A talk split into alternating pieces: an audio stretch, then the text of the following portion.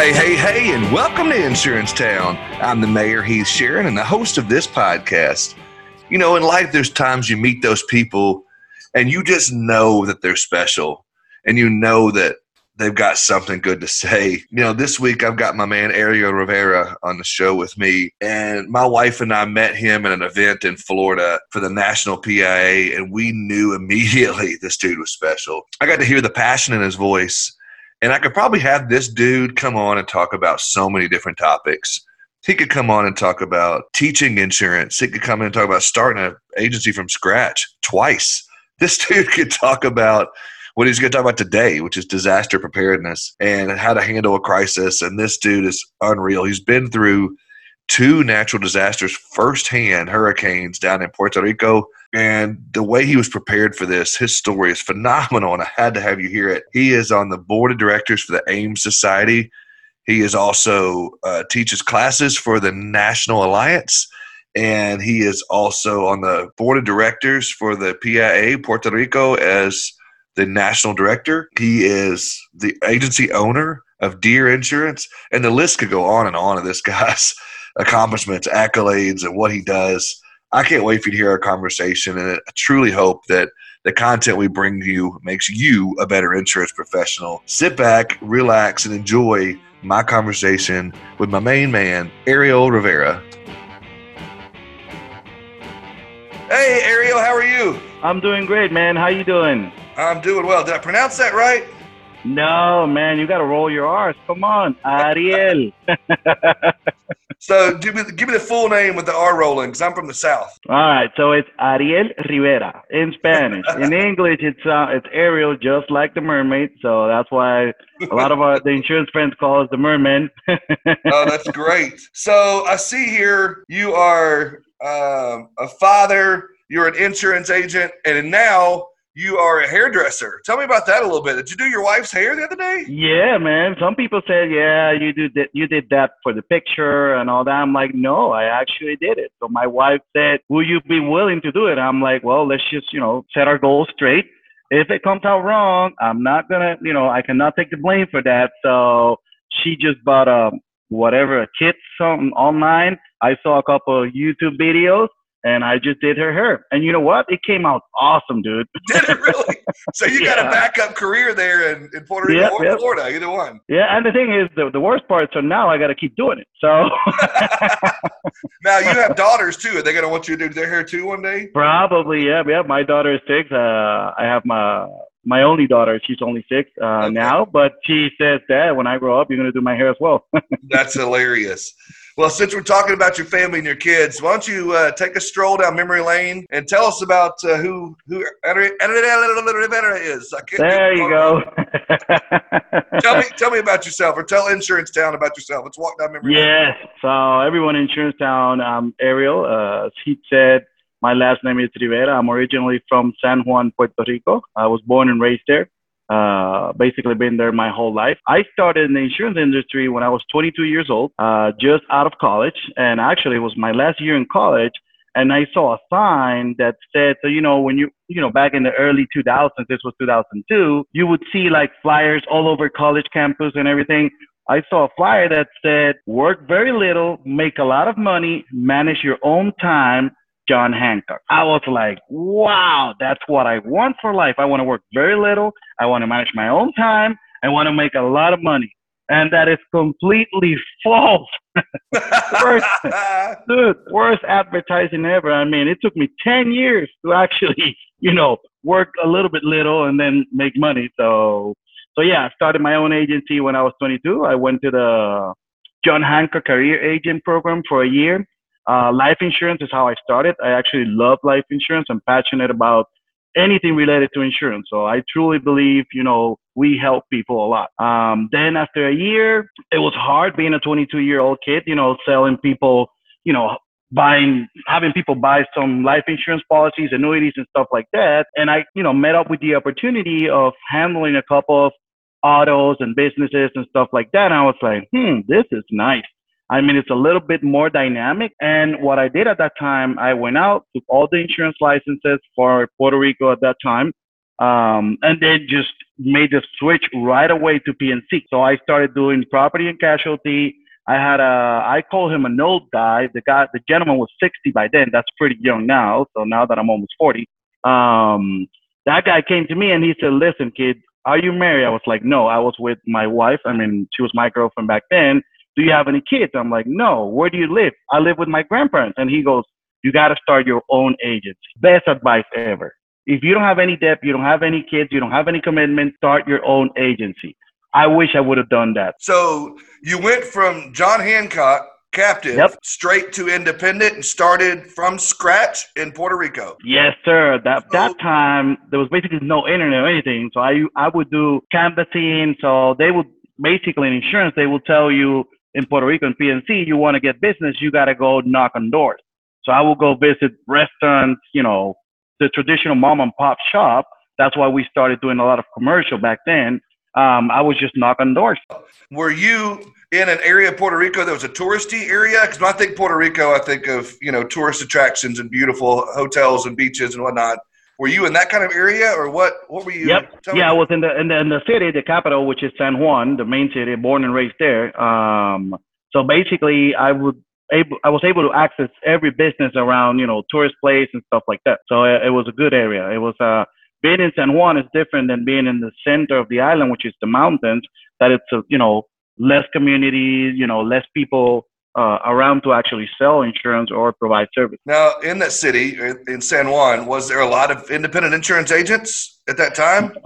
Yep, there's a lot. It's actually funny because you know some some state or rural areas in different states, you would see maybe 50, 60 independent agencies. You know, in a 50 mile radius, you would have 300 agencies in probably a 50 mile radius. So it, it, it is hard. So even to start as a young kid, it was very hard because obviously, you know, the older generation, the big guys, they will control all the big accounts and everything related to that. That's when, obviously, after hundreds of no's and hundreds of disappointments, um, I decided one of the main things for me was actually to study insurance. So that's when, back in the day, I had to call the National Alliance and ask for their permission to take the CIC designation. So to become a certified insurance counselor, you need a five-year experience. So otherwise, you could not do it. At least that's what they would tell me. So I will call them up and ask for permission and say, listen, I want to take the CIC. So I kind of convinced them. And after that, I mean, my career just, it kicked off really good because a lot of people think insurance is all about selling, but it's actually, you got to know how to protect your client's assets. So education for me was crucial. It was very important. That's why I'm a huge advocate of insurance education. Um, and then I took, you know, other CP uh, designations like the CPIA, the Certified Professional Insurance Agent from the AIM Society. Um, I've done the CRM courses as well because I love risk management. So insurance education is crucial. Any agent, especially any agent that's starting his career or her career, I would always say go out and study. So the marketing, the Facebook, the Instagram, the social media, that you can control because you know this kid they already know that. So for us, we have to learn it. I'm no not techie at all. I can't even do a freaking SAP. People's like, you gotta SAP this, do SAP here this, SAP that. I'm like, I don't even know how to do that.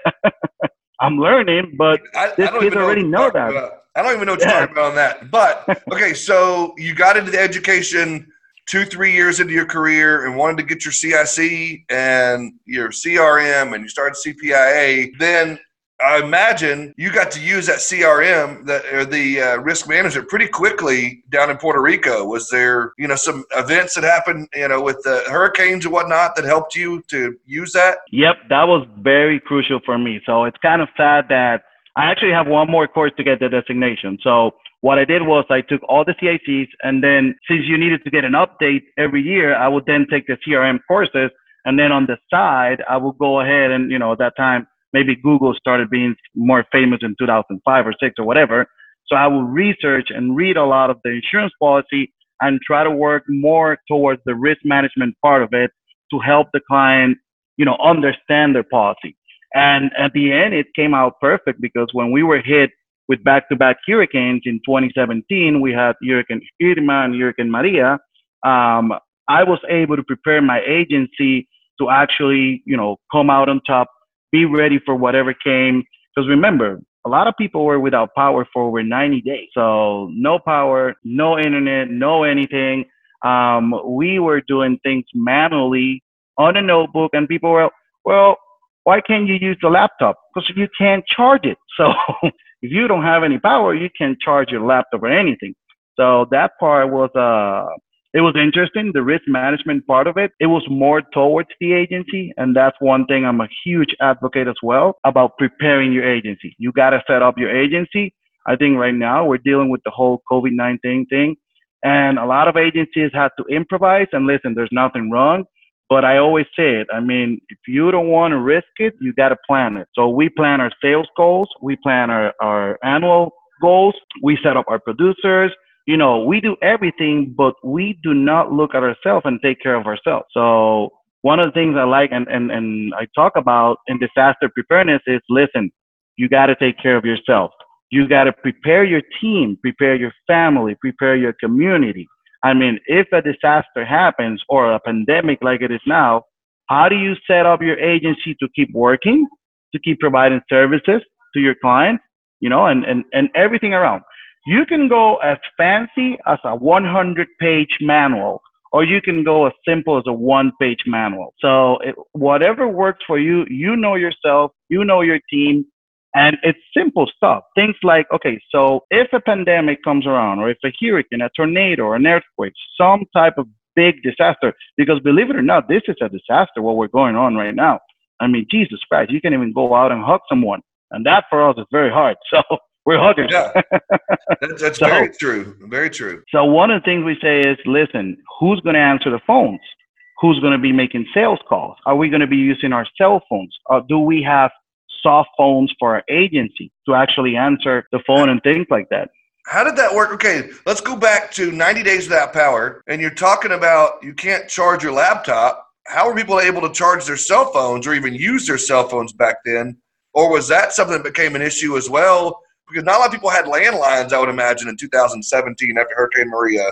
So what? How was that? What was that like for you? Let's back up just a few minutes. Yeah, that's a great question, man. It's a, it's an interesting one. So landlines, uh, obviously, as you said, in 2017, there's not many of them. People probably charge their cell their cell phone mostly in their cars. So basically, when it was safe to go out, like after a week after the hurricane, um, you would go out. There was no power, so there was no AC. Remember, it's 90 degrees down in Puerto Rico, so you're suffering. You're sleeping. You're sweating. You're taking cold showers. I mean, everything basically. I always say, and maybe I'm being a little bit exaggerating on this. Uh, we saw hell. I mean, we saw hell. We saw hell as a business, as an agency. Um, insurance carriers saw hell as well. It was hard. So what we will do is I set up, so I got three different airplane tickets to actually leave Puerto Rico three days or four days, I don't remember now the exact date, after the hurricane. So how I prepare my agency is I said, okay, if the hurricane hits, which is going to destroy us, once the airport is safe and my team was ready, my wife and my daughter, we're going to go. At that point, my uh, disaster preparedness plan was to go to Florida but then Hurricane Irma, which was the first one that came around, then, you know, passed Puerto Rico and came to Florida. And then Hurricane Maria, if it would do the same, then we will be basically, you know, nowhere to work or nowhere to do. So then I switched it up and I went to my mom's house in North Carolina. So my my whole you know thought was once the airport opens, they're gonna people are gonna start buying plane tickets. Plane tickets went from you can fly from San Juan to Orlando for like 300 bucks nonstop, you know. But then once the air, the hurricane happens, it's gonna come up to two thousand dollars. So I bought them before the hurricane hit. I did uh, Delta, American, and JetBlue, and I said, listen, one of these guys has to take me out on business because I bought my tickets before the hurricane. So did you did you know beforehand? That Maria and Irma were going to be that big, or how did you know to buy the tickets ahead of time? Yeah, that, it was it was uh because we had that's the thing. The funny thing is Irma and Maria were I think they were 20 days apart. So the power problem started happening with Hurricane Irma that came through the island as a category one. So a lot of people, including my office, we never had power since Irma happened. So it was 20 days afterwards as we saw the trajectory. So one funny thing about Puerto Ricans, we are all meteorologists or, you know, weather enthusiasts or, you know, right. I mean, consultants or whatever. Dude, a hurricane comes to is coming to Puerto Rico and everyone starts posting their trajectories. It's going to go down forget the American or European model. Look at the Puerto Rican model. so I'm glad I know you then. So if I ever need yeah, a meteorologist, yeah. I just need to call a meteorologist merman. Yeah, exactly. There you go. so yeah, I mean, we saw the trajectory. It was coming very low. Usually, once they hit the the minor uh, islands, uh, they start going up. So it was coming so low that we said this is just going to cross right through the middle of Puerto Rico so we could see it. So actually, I was uh, in Minneapolis at a PIA convention that weekend before the hurricane hit us on a Wednesday. And that Saturday, I was in Minneapolis and I sat down. I remember sitting down actually at the bar, of course.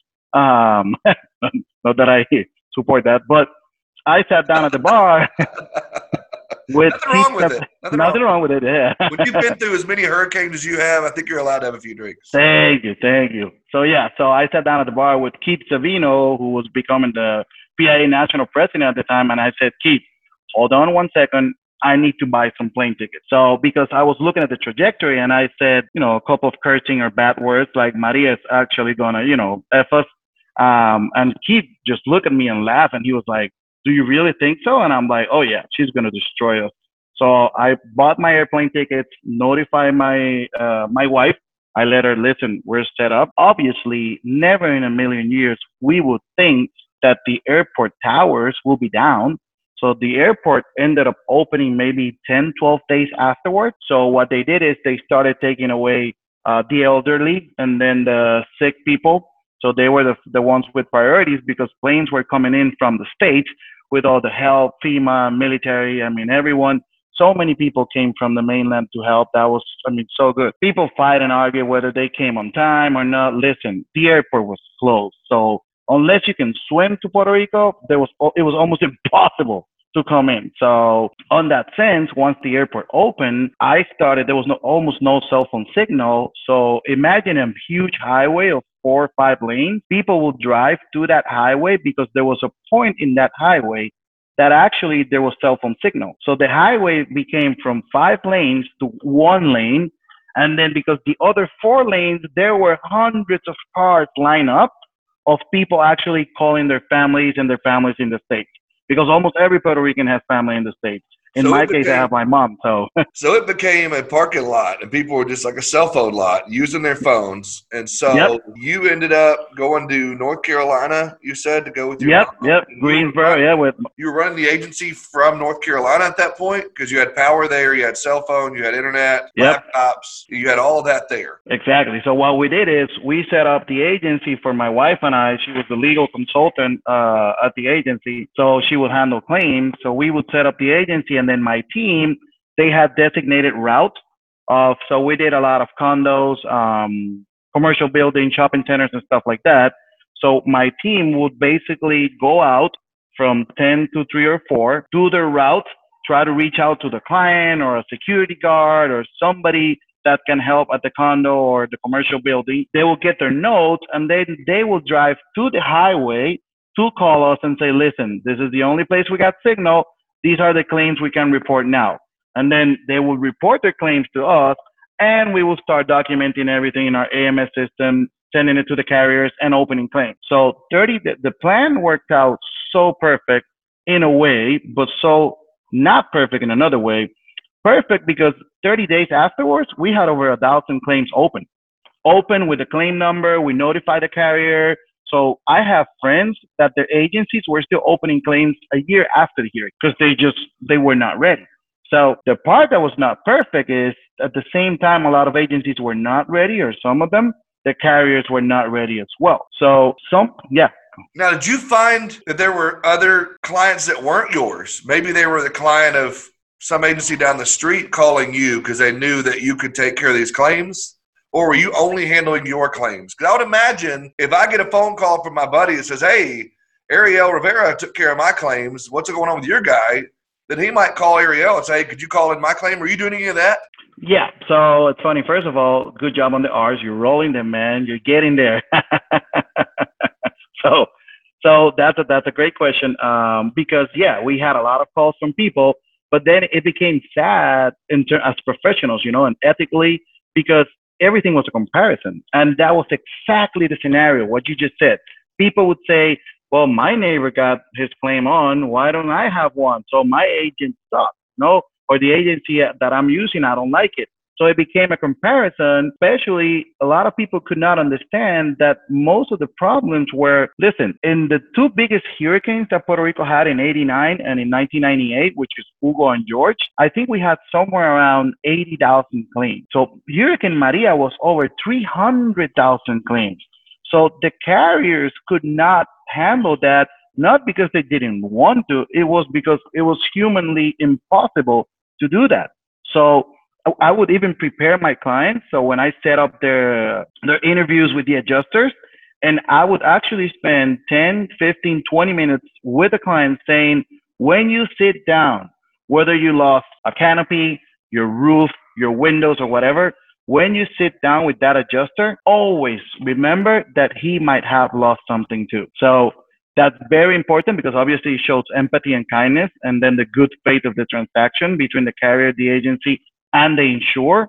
But at the same time, people go, will go in there and say, okay, pay me, pay me, pay me, pay me, pay me. That was a bad day for the adjuster because that day he had no power. So he had to go to work sweating, not sleeping because he was sweating all night, take a cold shower in the morning. He could not fix breakfast for him and his family but he had to go to work and adjust claims. So he had a bad day, and when people would be like, "Pay me, pay me this," he would say, "No, decline, decline, decline," and people would not understand whether it was because of it was declined by the insurance policy or it was declined because of the emotion that was going on with that conversation. So we set up our clients meeting by going into the carriers at four in the morning, four or five o'clock in the morning, and they would do it. I mean, imagine going back to 1990s, you would have a take a ticket thing, and then the security guard, the insurance company, you would have at four or five in the morning, probably 300, 400 people outside. So we will tell our, we will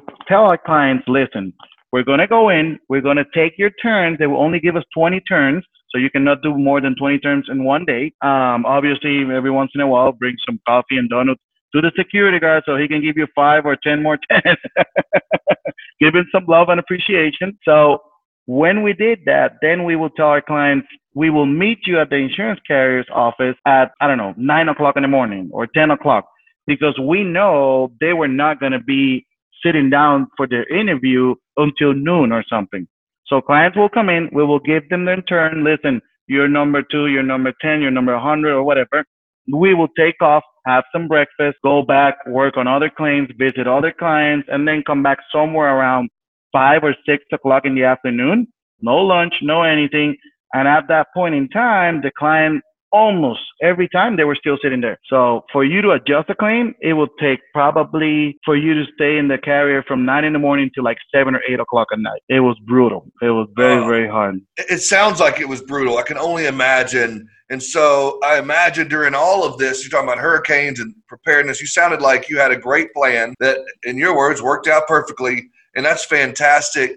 Now, in order to be prepared like that, you uh, you probably had to have quite a bit of resilience. You know, you probably had to have a lot of you know empathy. It sounds like for those adjusters, for your clients. Uh, talk to me, uh, walk me through some of that too. And uh, I know that's a little bit of a soapbox for you. So uh, talk to me about that a little bit about that empathy about that resilience, about that kindness? Yeah, I always say, I mean, we protect people's assets. You know, we always say we protect your efforts. So, you know, becoming an engineer, buying a half a million dollar home is very hard. That person has to study, go through work, do many things. So, but the same thing goes for us as agency owners or, or insurance agents or producers. I mean, we have to be resilient. We have to be resilient for our clients. We have to be strong for our families, for our communities, But at the same time, we have to make sure every transaction has empathy and kindness because it's funny. I uh, my claim CSR, I will train her and say the funny part was so when a client calls you crying and saying my car is a total wreck, it can actually be a total loss or it could be a minimum scratch that the dog did on the door or a minimum dent. So who determines the magnitude of how good or bad or, or, or how horrible a claim is? It's not us. So that's why we say you got to show empathy because what's little for you might be big for them. So that's one of the most important things. And the other thing, kindness, because I mean, and I'm, I'm, I always say my plan work out perfect for us on a professional way, but at the same time, it was not perfect because clients spend almost a year, a year and a half without getting their claims paid. Some claims were paid three, six, nine months afterwards. We still have open claims. So it's 2020 and we have claims that are open.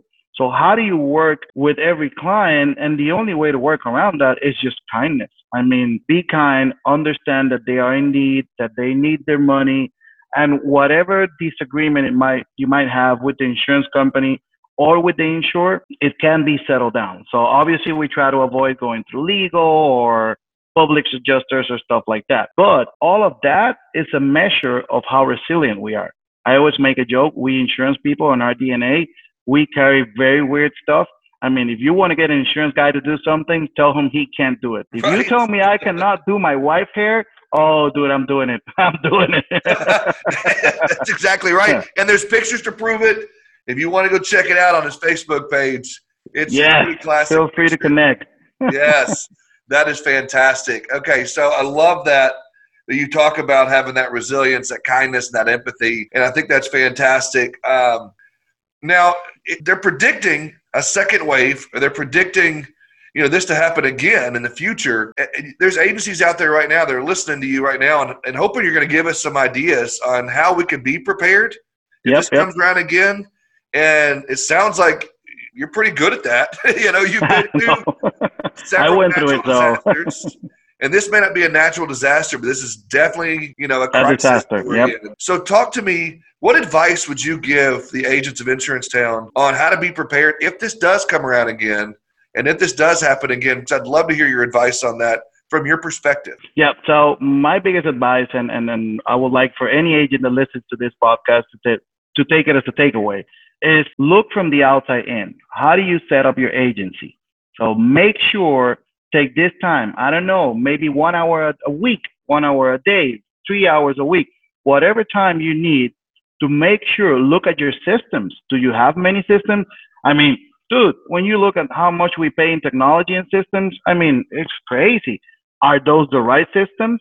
So the phone lines, the VoIP that you're using, can you have soft phones? So by soft phones, I mean soft phones because you can access your phone line and your, you know, your main agency uh, phone lines through your computer, through your laptop. So you don't actually need a physical phone. You can have them, but now companies nowadays uh, that run the VoIP, and there's a lot of them that you know they can reach out to. You can have phone set up in your office, in your home, and the same thing on your computer. So look at your agency from the outside in. What would your client want to see? Are you set up properly to work from home? Because as you just said, if a second wave comes around and you were not prepared, it's basically you know like you you ignore what just happened. So whether it comes around or not, we don't know. I guess nobody knows. We just pray to God it doesn't come around, but you have to be prepared. So set up your phone lines, sit down one, two, three hours a week to set up your agency, not for sales. Sales are awesome. They're good. Whether you're one guy or a hundred people in your agency, set up who's going to answer the phone. How are you going to redirect your calls?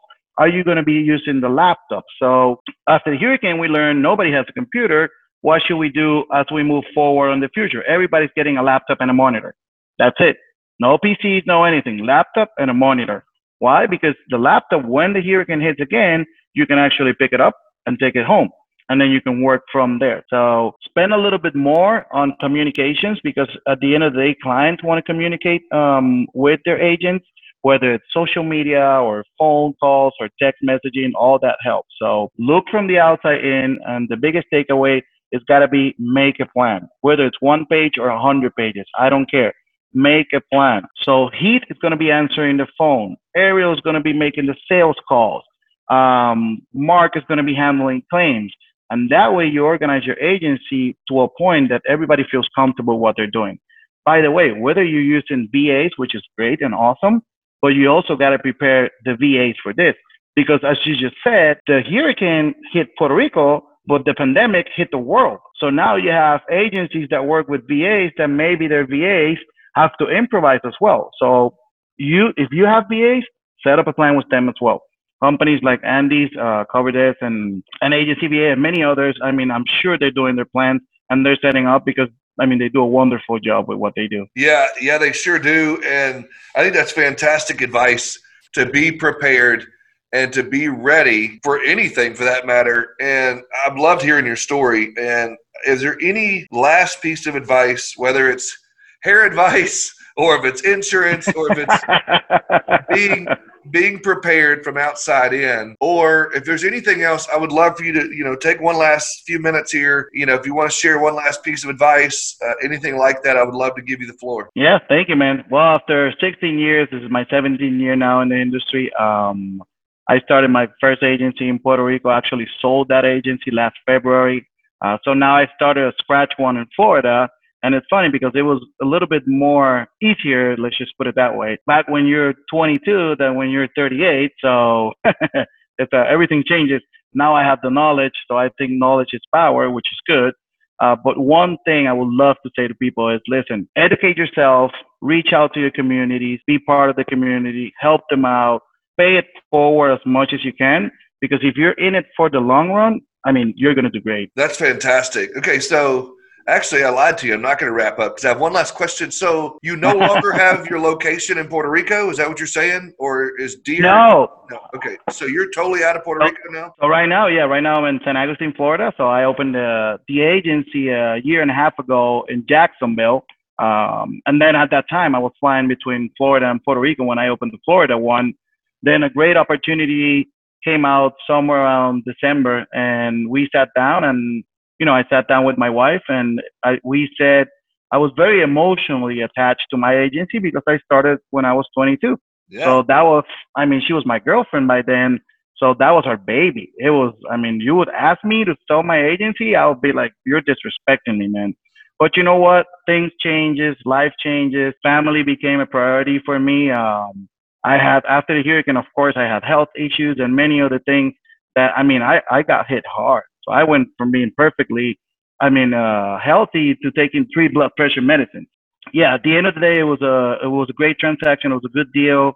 Uh, my wife and I, you know, made this made the decision together and said, you know what, let's just sell it, and we're going to focus on Florida now. So that's where we are right now, and we're starting. It's uh, it's beautiful. It's crazy. We have all the knowledge.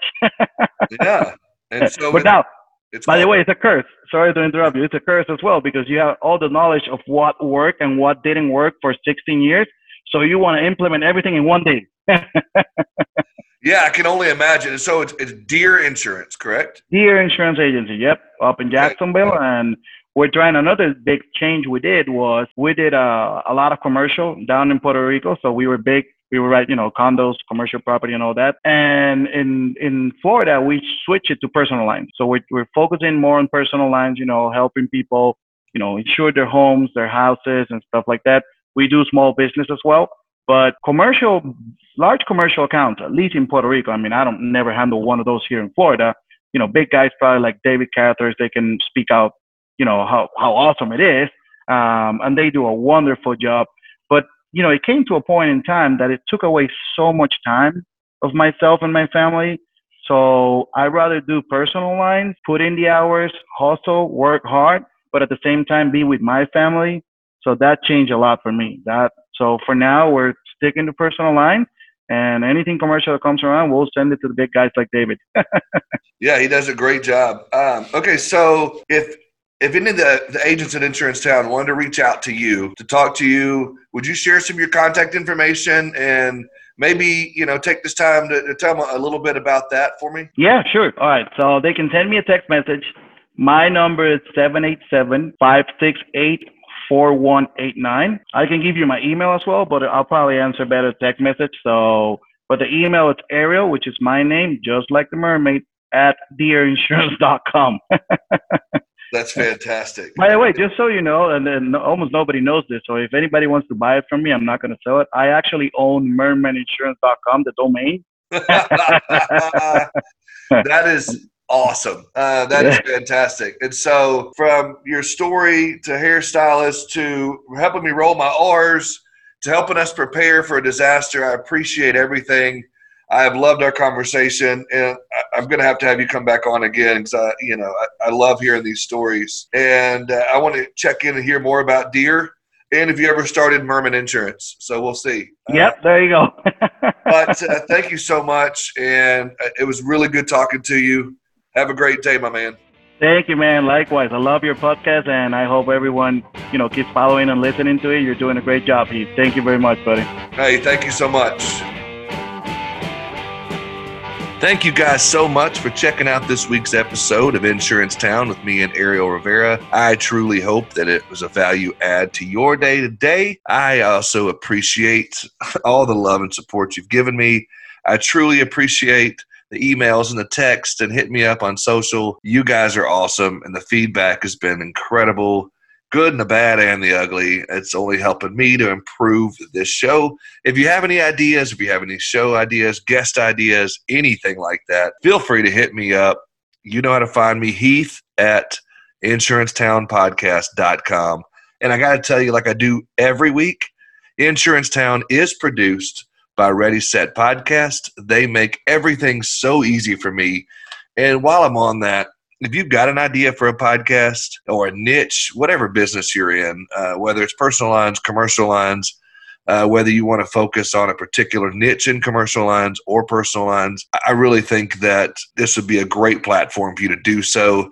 It set yourself up as the expert. It would also help your clientele. Podcasting is so cool, and it's all been super easy for me by my man Ryan at Ready Set Podcast they can do it on location or they can do it remotely over the internet. If you've got a great idea for a podcast, hit them up, readysetpodcast.xyz, or you can find them on Facebook or Instagram. Ready Set Podcast, turning your brilliant idea into a reality. Thank you so much again for stopping by. Hope to see you again next time.